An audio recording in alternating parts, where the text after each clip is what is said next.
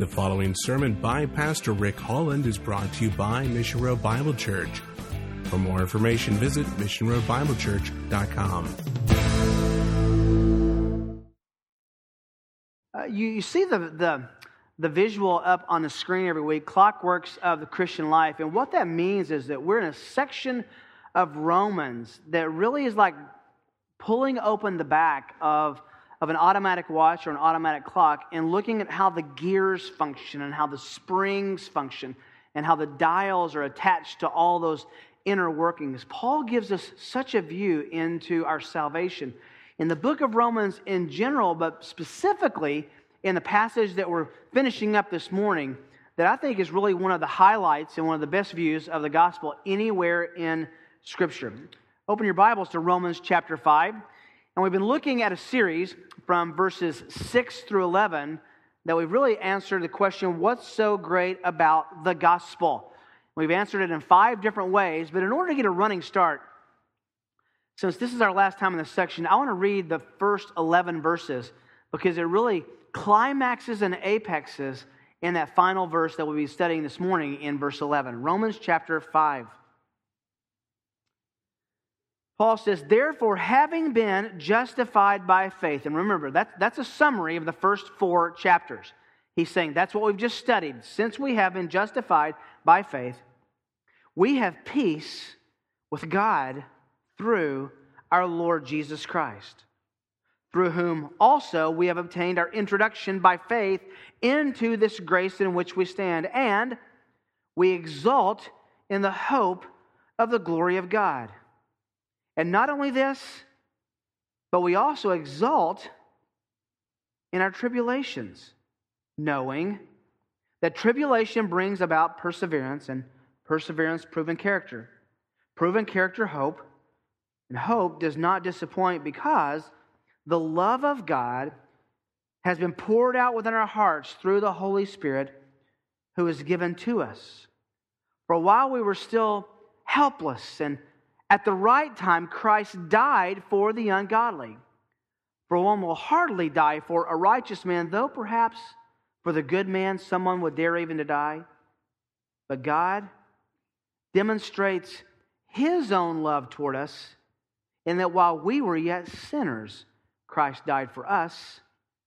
Much more than having now been justified by his blood, we shall be saved from the wrath of God through him.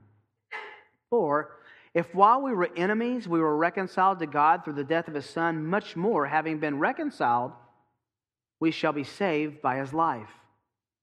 And not only this, but we also exult in God through our Lord Jesus Christ, through whom we've now received this or the reconciliation. At the core of every decision that you and I make, at the core of every postulate we put in our mind, really at the center of our decision making uh, uh, processes in our thoughts in our brain, is this question. We don't want to admit it, we might not want to admit it, but we really ask over and over every single decision we make what's in this for me? What do I get out of that? Michael, did you really just a- amen that? What's in it for me? A closer look at that question might lead you to think, though, that that's a selfish inquiry, that it's a bad thing to say, What's in it for me? But I would argue that, though it certainly could be selfish, at its core, this is a question that is a part of the image of God stamped on us. That He's given us the idea and the inclination and the capacity and the void to enjoy ourselves, to find happiness in this life. No one gets up in the morning, begins their day with this What can I do today to ensure that everything I do will bring me no joy, no satisfaction, no happiness, no pleasure, no meaning? I want to have Eeyore's theology at my forefront. No one wakes up like that. As I said before, if you could evangelize a cartoon, Eeyore needs to be saved. Evangelize that guy. The truth is, all of us are on a never ending, always present search for what's in it for us, for joy, for pleasure. And that is exactly how God made us. But God has also made it, interestingly, so that everything we seek that we think will bring us lasting satisfaction dissolves. Turn for a moment over to Ecclesiastes chapter 2. We've looked at this uh, over the course of the last few years, but it's a, it's a perfect illustration into the passage we'll be looking at in Romans. Ecclesiastes 2, while you're turning there, Ecclesiastes is Solomon at the end of his life, looking back at his life and the failures that he had made, the misapplication of his wisdom that he had turned on himself instead of turning to the glory of God and to please the people for understanding the fact that he, he could determine right and wrong and, and give them some kind of super, uh, overseeing supersight of their judging of matters and understanding of God. He turned selfish. God gave him that ability, that wisdom and instead of using it for God, he actually says in chapter 2, I said to myself, now, anytime you start with that, you're, you're in trouble. I said to myself, when you start having conversations with yourself and answering, there's a problem. Come now, I will test you with pleasure, so enjoy yourself. He actually says, I have, now remember, Solomon had unhindered power and unending resources. How would you like to have all the money in the world to get anything, and I mean anything you wanted, all the power in the world to do and experience anything and everything that you wanted? Solomon had that. He was unhindered in his exploration in this experiment. He says, I'm going to test myself with all my resources, with all my pleasure, and see what in the world this world has to offer me to give me lasting pleasure and satisfaction. And behold, and when you see behold in the Bible, that's another way of saying, guess what? And guess what? After I tested myself, it too was havel, is the Hebrew word, vanity. Steam off a cup of coffee, there for a moment and then gone. So he tells us the experiments. He tries fun out in verse 1, verse 2. I said of laughter, it's madness. Of pleasure, what does it accomplish? He tried maybe just partying, having fun, always doing uh, pleasurable things, and eventually it all ended. So he turns to a second experiment in verse 3 intoxication. I explored with my mind how to stimulate my body with wine while my mind was guiding me wisely, and how to take hold of folly until I could see what good there is for the sons of men to do under heaven the few years of their life. I tried to buzz. I looked for it in a bottle. Maybe if I can get high enough, maybe if I can get drunk enough, maybe if I can get intoxicated enough, I will find lasting satisfaction. You know what the problem is? You always sober up. It didn't last. So he tries a third. He tries materialism in verse 4. I enlarged my works. Remember, this is a guy who had resources. And look at the, the, the, singular pronoun here. I enlarged my works. I built houses for myself. See a pattern already? I planted vineyards for myself. I made gardens and parks for myself. I planted in them all kinds of fruit trees. I made ponds of water for myself, from which to irrigate a forest of growing trees. I bought male and female slaves. I had homeborn slaves. I also possessed the, the flocks and herds larger than all those who preceded me in Jerusalem. We'll see that in a minute. That's only two people David and Saul. He's spiking the ball on his dad and the first king of Israel. I, I did better than they did. He got everything he wanted. Now, you and I know what it's like to want something. I'll bet you everything in my wallet. It's not a lot, but I'll bet it all. That you could answer in about a nanosecond. If I said, Tell me something you want right now, you would know what it is. Isn't there always something we want? And there's uh, the idea if we get it, we'll be happier for it. And here's the, here's the great lie we are happier for it for a while. And then you want something else to go with it, or something else instead of it, or something to put that thing into that stores it, and something to clean the storage unit, and a place to put the, it goes on and on. Then he tried another thing. He said, maybe I'll just, I'll just work the stock market. I'll get money.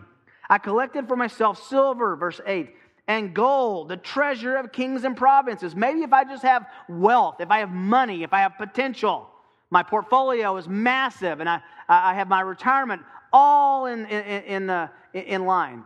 Well, That didn't work. So then he tries, verse 5, excuse me, verse 8, entertainment. I provided for myself male and female singers.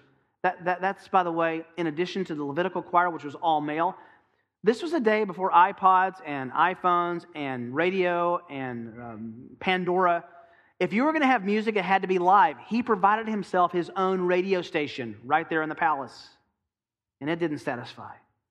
So then he tried sex, the pleasures of men, many concubines. And as, as you find out in, in uh, Proverbs chapter 5, 6, and 7, it did not satisfy him. He had a thousand women in his life 700 wives, 300 concubines, and no sexual satisfaction. And then finally, verse 9, he tries competition. Maybe if I'm just the best. Then I became great and increased more than all those who preceded me in Jerusalem. Again, that's only two people David and Saul. I was the best. I had all I wanted. I was at the top of my game. So, what did he get for it? Verse 11. Well, look at verse 10. Can you imagine having said this? Can anyone say this? All that my eyes desired, I did not refuse them. Anything I wanted, I got. Anything I wanted to do, I did. I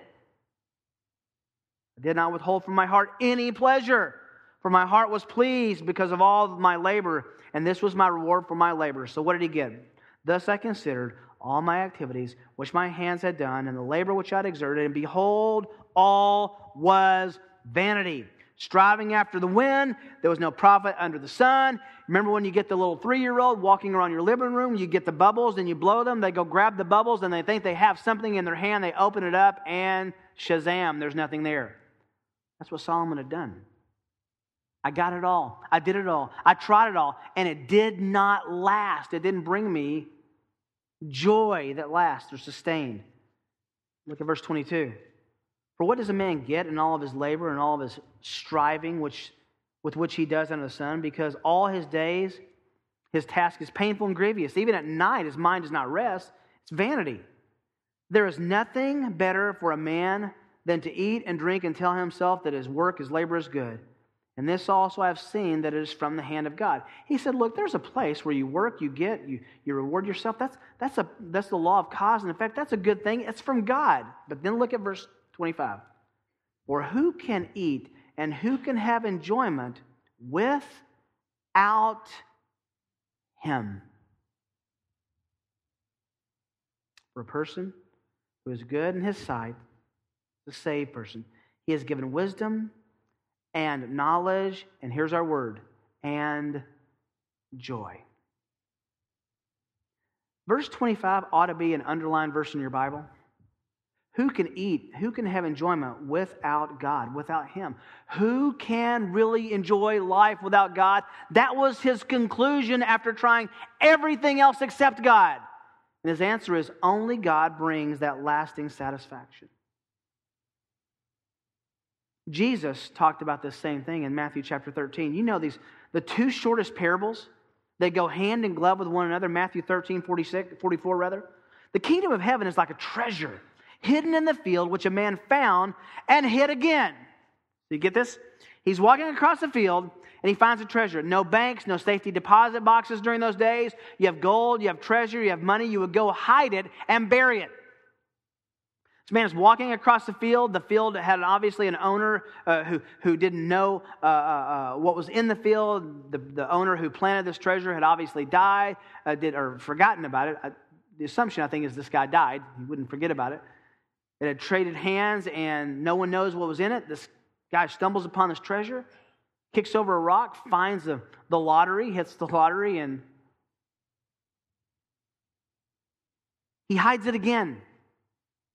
And he can't wait to go get the real estate papers on this property. And here's the key phrase from joy over it, he goes and sells all that he has and buys that field. Why? Because all that he has is incomparable to that which he would gain by buying that field. Another parable, verse 45 And the kingdom of heaven is like a merchant seeking fine pearls, and upon finding one pearl of great value, he went and sold all he had to buy it. The key there is joy over it. There was joy in what he found in this treasure. And Jesus is using that to illustrate the gospel, the kingdom of heaven, the person of Christ, the greatness of salvation. So Solomon says there's no ultimate happiness. Even though I've had everything, no ultimate happiness without God. Jesus says, because of the joy that you'll get from the gospel and from salvation, everything is worth losing. And now we find ourselves back in Romans chapter 5. Specifically, we find ourselves down here in verse 11. Now, verse 11 uh, introduces us to a word that we all know very well. We've met it already in this chapter. It's the word exultation. See it there? We exult in God. God is our exultation. As we've said over and over, you have to distinguish the word exult from the word exalt. It's easy to mix those up. Exalt means to lift something up, Exult actually means to demonstrate overwhelming, uncontrollable joy emotionally, mentally, viscerally over something that brings you pleasure. He's already talked about exulting back in verse 2. We exult in the hope of the glory of God. We exult in heaven. Is there anything more exciting than the fact that this world will pass away? All of its, its, its treachery, all of its its sadness with it, and our hope will be fulfilled in heaven. We can get excited about that. And then, as we talked about, he says in the next verse, we also exult in our tribulation. Who can do that? Who can be excited about tribulation? Only the one who, in verse 3, has that word circled in their heart, knowing that God is doing things in our tribulations, behind the scenes, un, unseen to us, that are for our good also, he goes on in verse 6 and says, We know not only what God is doing in our trials, we also know what he did for us in the gospel because of the love of God in Christ. Then he goes off in verse 8, one of the greatest verses in the Bible. God demonstrates his love toward us, not like other people demonstrate their love toward each other, that they would die, the ultimate sacrifice for someone they liked. But he demonstrates his love in that while we were yet sinners, Christ died for us. Oh, not just sinners, by the way, helpless, verse 6, ungodly, verse 6, sinners, verse 8, and enemies, verse 10. Christ died for us. Because of all that, we land on this word in verse 11 exult. We exult in God. Paul begins the section in chapter 5, verse 1 with a discussion of the benefits of justification, being made right forensically or legally before God. And he ends it with a perspective, perspective of the relationship we enjoy because of God's justification. It's not just a legal matter determined on a piece of paper in heaven. This was relational. This restored us. It reconciled us as broken, enemy, wicked sinners, hateful to God, to being his friends. So he ends up this section by bragging, by boasting, by spiking the ball, by pounding his chest, by, in the words of David, dancing, overwhelming joy, effusive praise. Why? We're going to look at that specifically. Now, remember, chapters 1, verses 1 through 5, justification gives us peace. Peace gives us hope. Hope secures us even during tribulations because we know God's doing something special even in that enactment of his providence that brings undesirable things into our lives. Verses 6 to 11 the love of God is demonstrated to us different than anyone else and toward us in an undeserved fashion. Put all that together, and we've been answering the question what's so great about the gospel? Let me review for you. Beginning in verse 6, we see that the gospel satisfies the greatest need, our separation from God. It demonstrates the greatest love, God's love towards sinners. It extinguishes the greatest threat, that's hell itself. It mediates the greatest conflict, that's between us and God. And now we land, lastly, on the fact that the gospel provokes the greatest response. The gospel is going to give us the greatest response. Paul ends on our response to the good news of justification and introduces us to sanctification. So, as we do this, look at this one verse. I want us to discover together three thoughts that fuel that gospel excitement. Three thoughts that fuel engage, enlarge, feed our gospel excitement. Now, before we look at this, can I just ask you, how are you excited that you are not going to hell as a Christian? That you are going to heaven, that He has given you everything pertaining to life and godliness in this world. Are you excited that nothing in this world can harm you in the, in the essence of your soul? That the worst they can do, Luke chapter 12 says, is kill you, and that will just introduce you to God by sight rather than faith? If, since that's true, does that have any emotional bearing on the way you live and respond? I mean, if you were given a large gift, let's just say that someone tomorrow, let's say this afternoon, someone comes by, you're looking up all the March Madness scores, and someone comes by, knocks on the door, and you say, son, daughter, go get that. I don't want to do it. They say, well, can I speak to your mom or your dad or, or your friend or your whoever you are? You come to the door and they say, look, I, I hate to interrupt your Sunday afternoon, but we have um, we, we've just been uh, collectively looking at uh, our estate. This is not one of those chain emails. This is actually true. And someone has left you $1 billion. Would you just say, hey, thanks, I appreciate that? Word. Great. See ya. Very excited.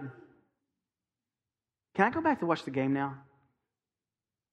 If you had had every debt that you ever owed paid, and in addition to that, we're also given a billion dollars.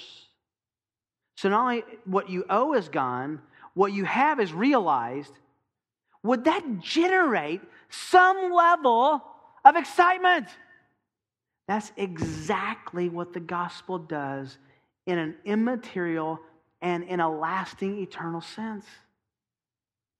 It takes away the debt we have with God and gives us everything we need from God to please God and to enjoy Him forever. That's where Paul has come from, and that's where he's landing here in verse 11.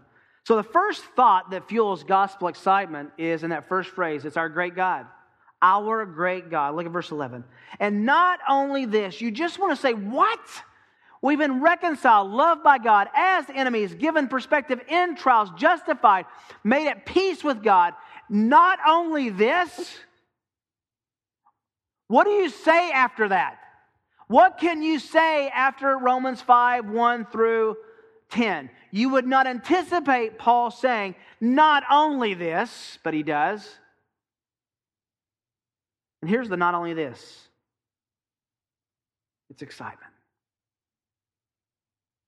We also, not only do we get this stuff, this blessed, unbelievable arrangement with God, but we also we get excited.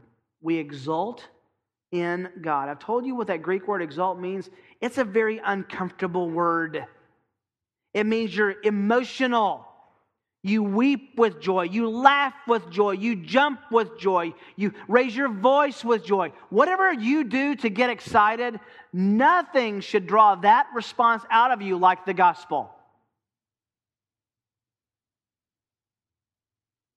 He's changed from talking about the theology of the gospel now to our response to the gospel. We exult but it's not just the gospel, it's the God of the gospel. Look specifically at the language. We also are excited, overwhelmingly excited, express ourselves in God.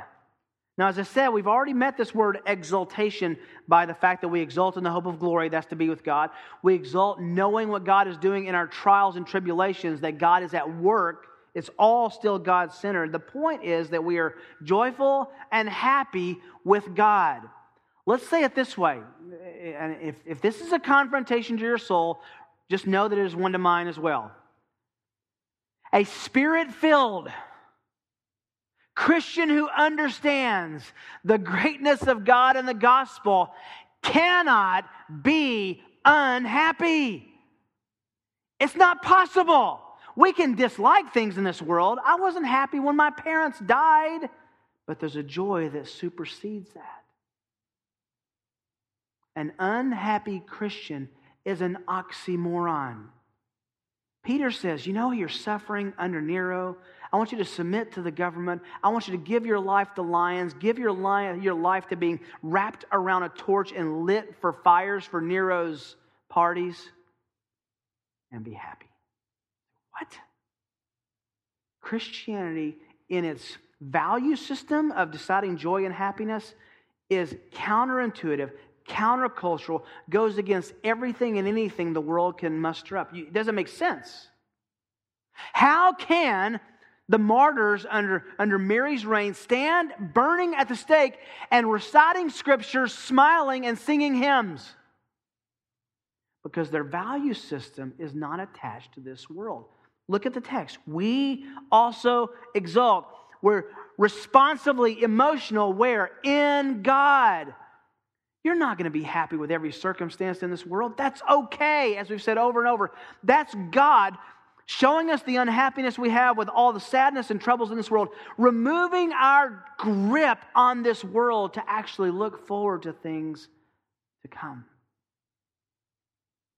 Evangelism in Kansas City, evangelism in Johnson County is hard. You know why it's hard?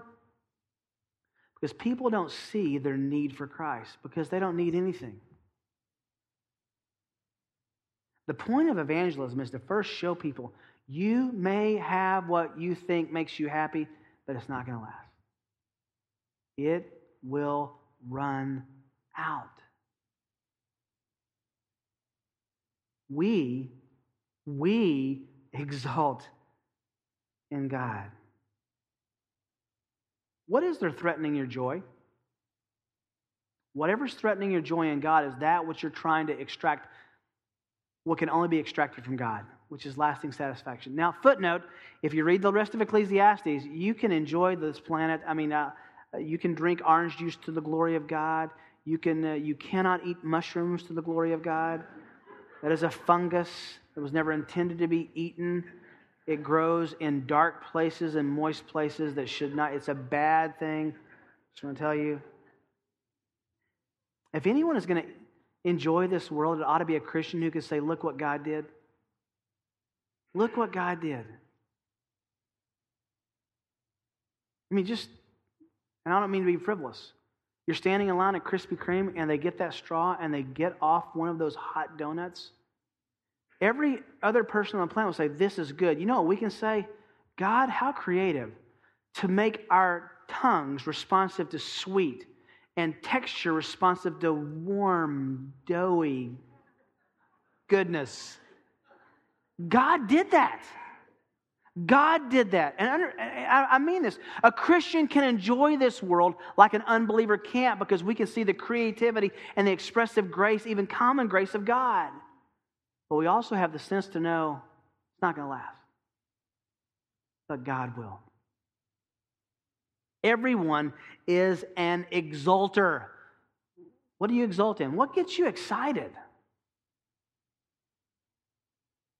God and God alone can trump any sadness that you and I experience with joy.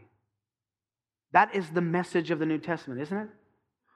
No matter how bad you think it gets, God is better. In fact, I think sometimes God dims the light on our life so that His light is turned up. D.A. Carson says, All you have to do is live long enough, and you, as a Christian, and you will suffer. Why? Because God wants you to see that there's, there's a heaven that's worth living and dying for. Philippians 4, you know it well. We sing it, we say it. Rejoice in, what does it say? The Lord. Rejoice in the Lord always. And then he says, Again, I will say, rejoice. He says it twice. Rejoice where, though? In the Lord. Don't miss that. Rejoice, be joyful, exult, be happy in God. Then he says, Let your gentle spirit be known to all men. The Lord is near. There's a reason to rejoice. I mean, here's a thought that ends every other thought. Did you know that God is here right now?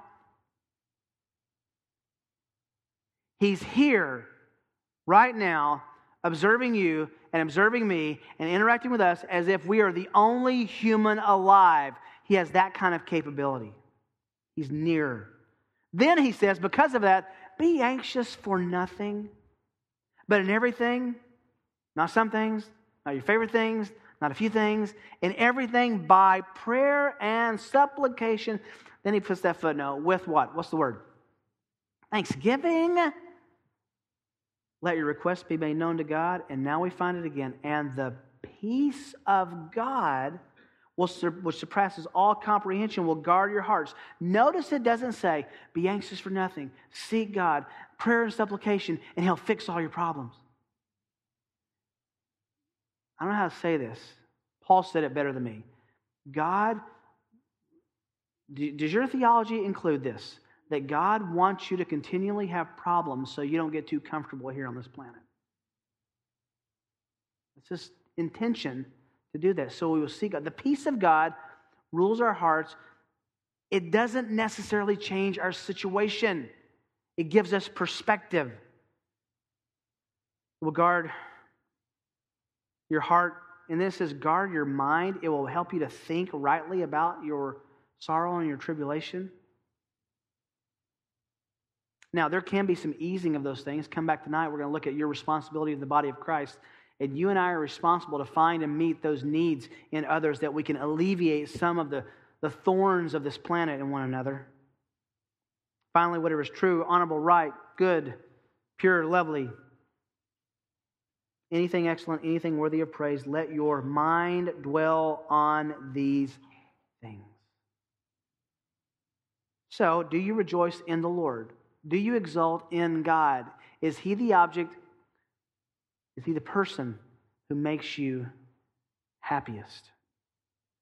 Secondly, not only our great God, our great Savior. Look at the next phrase. We exult in God. How do we exult in God? Look at the means here.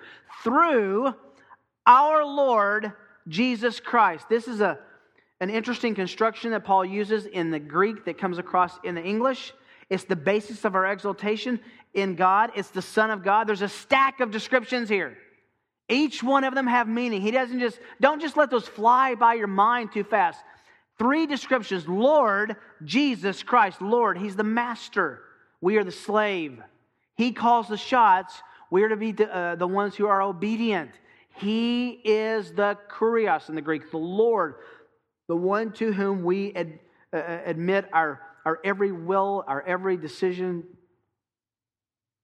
our fancy. He's the Lord. As we've said over and over, you don't make Jesus Lord. You know, there's this theology that says accept him as Savior and then make him Lord. Who makes Jesus Lord? God did. We don't make him Lord, he is Lord. 92 times Jesus is referred to as Lord in the book of Acts, only twice as Savior. That's where the accent is. Then it says, the Lord Jesus. Why Jesus? He could have said the Lord, he could have said the Lord Christ. Why Jesus? That reminds us that he is a carpenter, a simple man from Nazareth.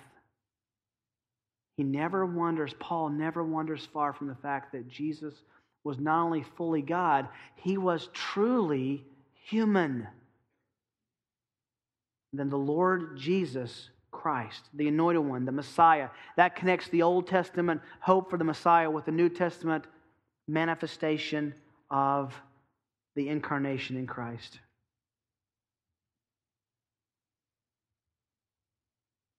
But can I suggest to you that this morning, as important as the word Lord is, and as important as the word Jesus is, and as important as the word Christ is, there's a word even more important for you and me. It's the word our. Our. Is he your Lord, Jesus Christ? Are you in the our category? Do you know Christ? Are you a believer? Believing the Christmas story and believing the Easter story doesn't mean that you're a Christian. Believing that George Washington crossed the Delaware doesn't make you an American. The gospel has three components it's facts you believe, theology about those facts that you embrace, and a response to that the- theology and to those facts called repentance. Is Jesus your Lord? Not perfectly. First John says if we say we have no sin, we call God a liar. But is he your Lord? Is he your master? Does he run and call the shots in your life? If not, three times in Matthew 7, Lord, didn't we, didn't we, didn't we? And he says, Depart from me, I never knew you. Even though they called him Lord, even though they did things in his name, they weren't believers. Why? Because they didn't bow the knee to his oversight and lordship. They had faith without works. Are you a part of the hour? Our Lord Jesus Christ. Are you part of us? Are you a part of the helpless, ungodly, enemies, sinners in this passage who Jesus has redeemed and saved as a gift from the Father to the Son? Remarkable. Do you understand? Do you enjoy? Do you embrace our great Savior? Knowing that He is our great Savior, the Lord Jesus Christ, is, is a fueling motivation to respond appropriately in exultation to God. First thought that fuels gospel excitement who God is, what He's done. Second is our great Savior. The means that God saved sinners is His Son, His only Son, the Lord Jesus. And then thirdly, our great salvation. This is where Paul just explodes.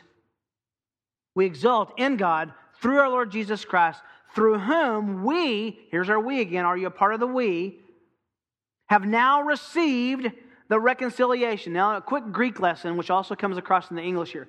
There are active and passive verbs in the Greek language. An active verb is something you do. A passive verb is something that's done on behalf of you, something done for you, something done to you. This is a passive expression through whom we now have received. We didn't do anything except receive the reconciliation. God is the initiator in reconciling himself to us. Where it left to you and me, we would have run as far and as long and as hard as we could away from God. But God in His grace picked some of us off. John 17, 9, I ask on their behalf, I do not ask on behalf of the world, but of those whom you, God the Father, have given to me, God the Son. Who is the giver in salvation? God. Acts 13 48. When the Gentiles heard this, they began rejoicing and glorifying the word of the Lord, as many as had been appointed to eternal life.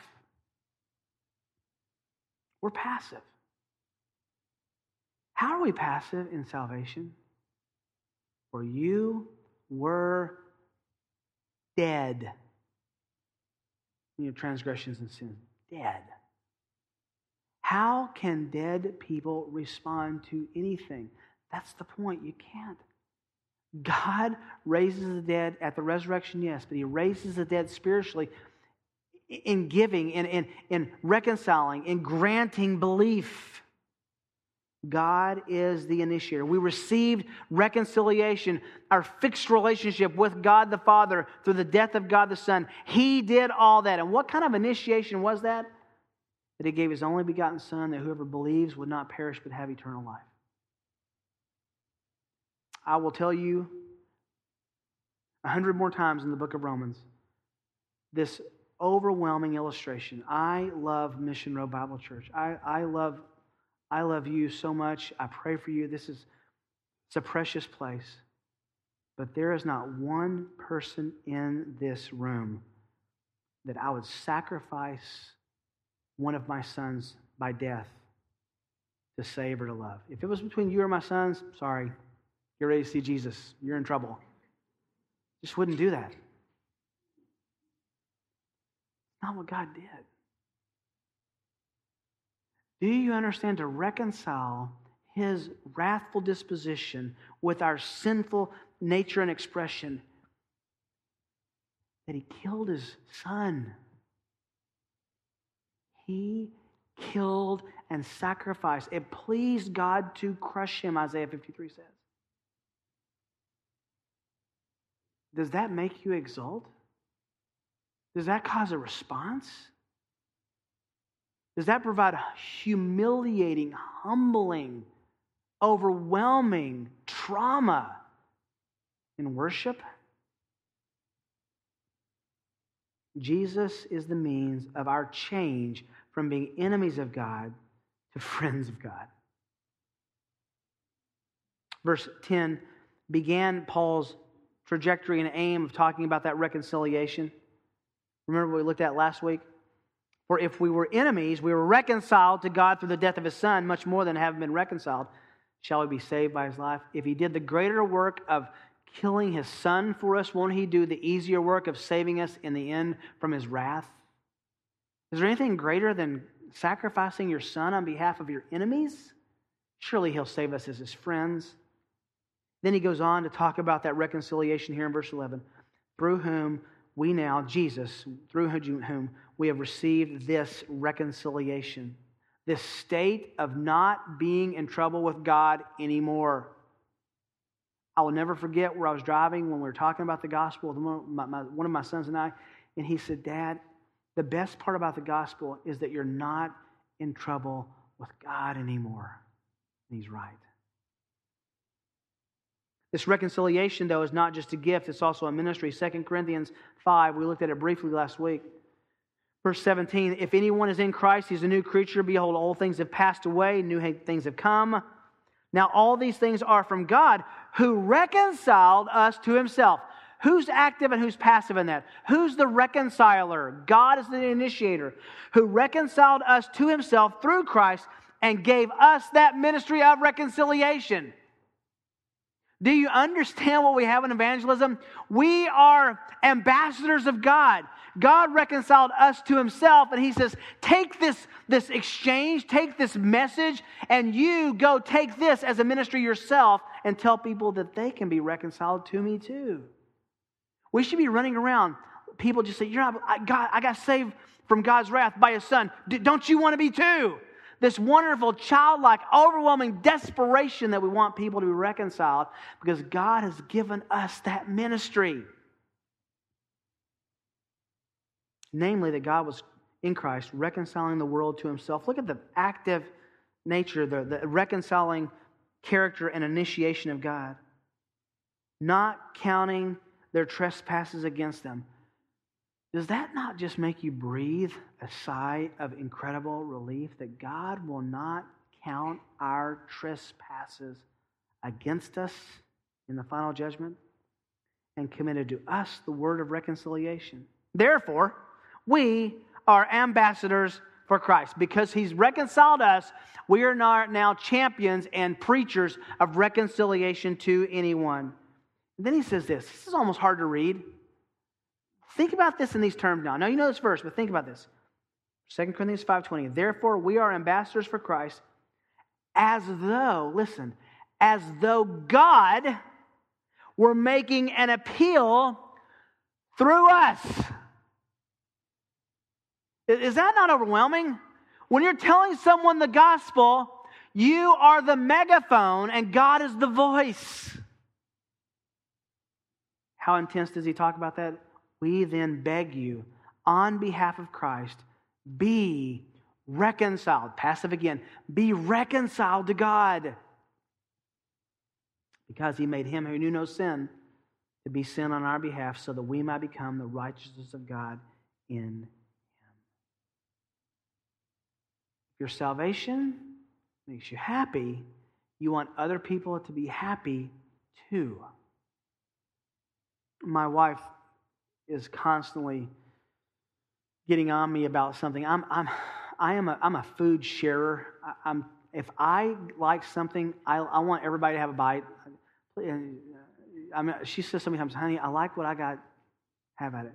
Especially when it's fish. She's not a big fish person. Honey, the salmon is delicious. You need the salmon. The salmon is good for your physical heart, your spiritual heart, your worship. This is, this is an expression of God.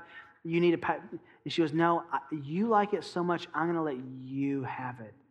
I, I, you know what it's like to have something that you just want someone else to enjoy? That's the picture of salvation. Look at what we have. Don't you want to have it too? Look at how it tastes. Taste and see that the Lord is good with me.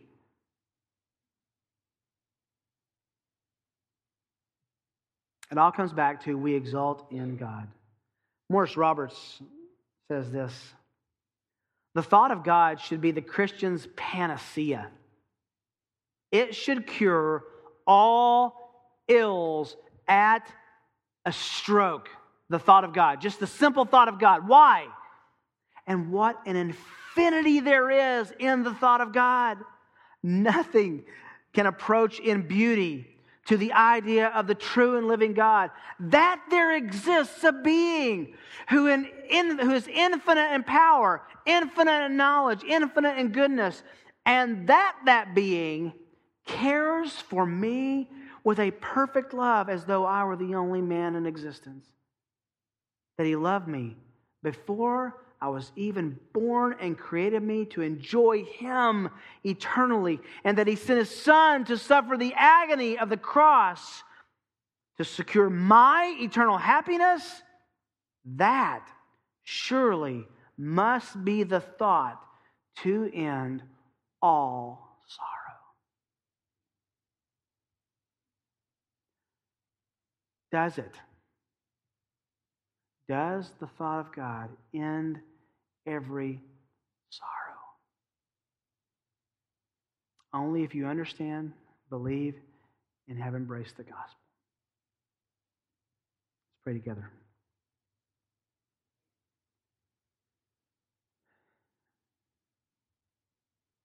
Forgive us, Father, for having thoughts so inaccurate, so low, so foreign to these thoughts that Paul has given us we easily understand how easy it is to not be excited. Cause us to have exultation, cause us to be excited, motivate us and stimulate us and fuel our minds with great thoughts about you and our Savior and our salvation. Fill us so full of the thought of you that to run into someone is to spill that knowledge all over them.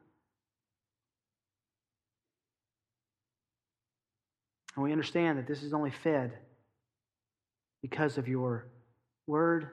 So, as Paul said, knowing what you're doing, knowing who you are, knowing how we were saved by your Son,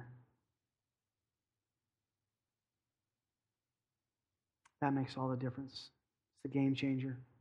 So, Lord, help us to know more of you for our good. Because of Jesus, amen. You've been listening to a presentation of Mission Road Bible Church in Prairie Village, Kansas. For more information, visit missionroadbiblechurch.com.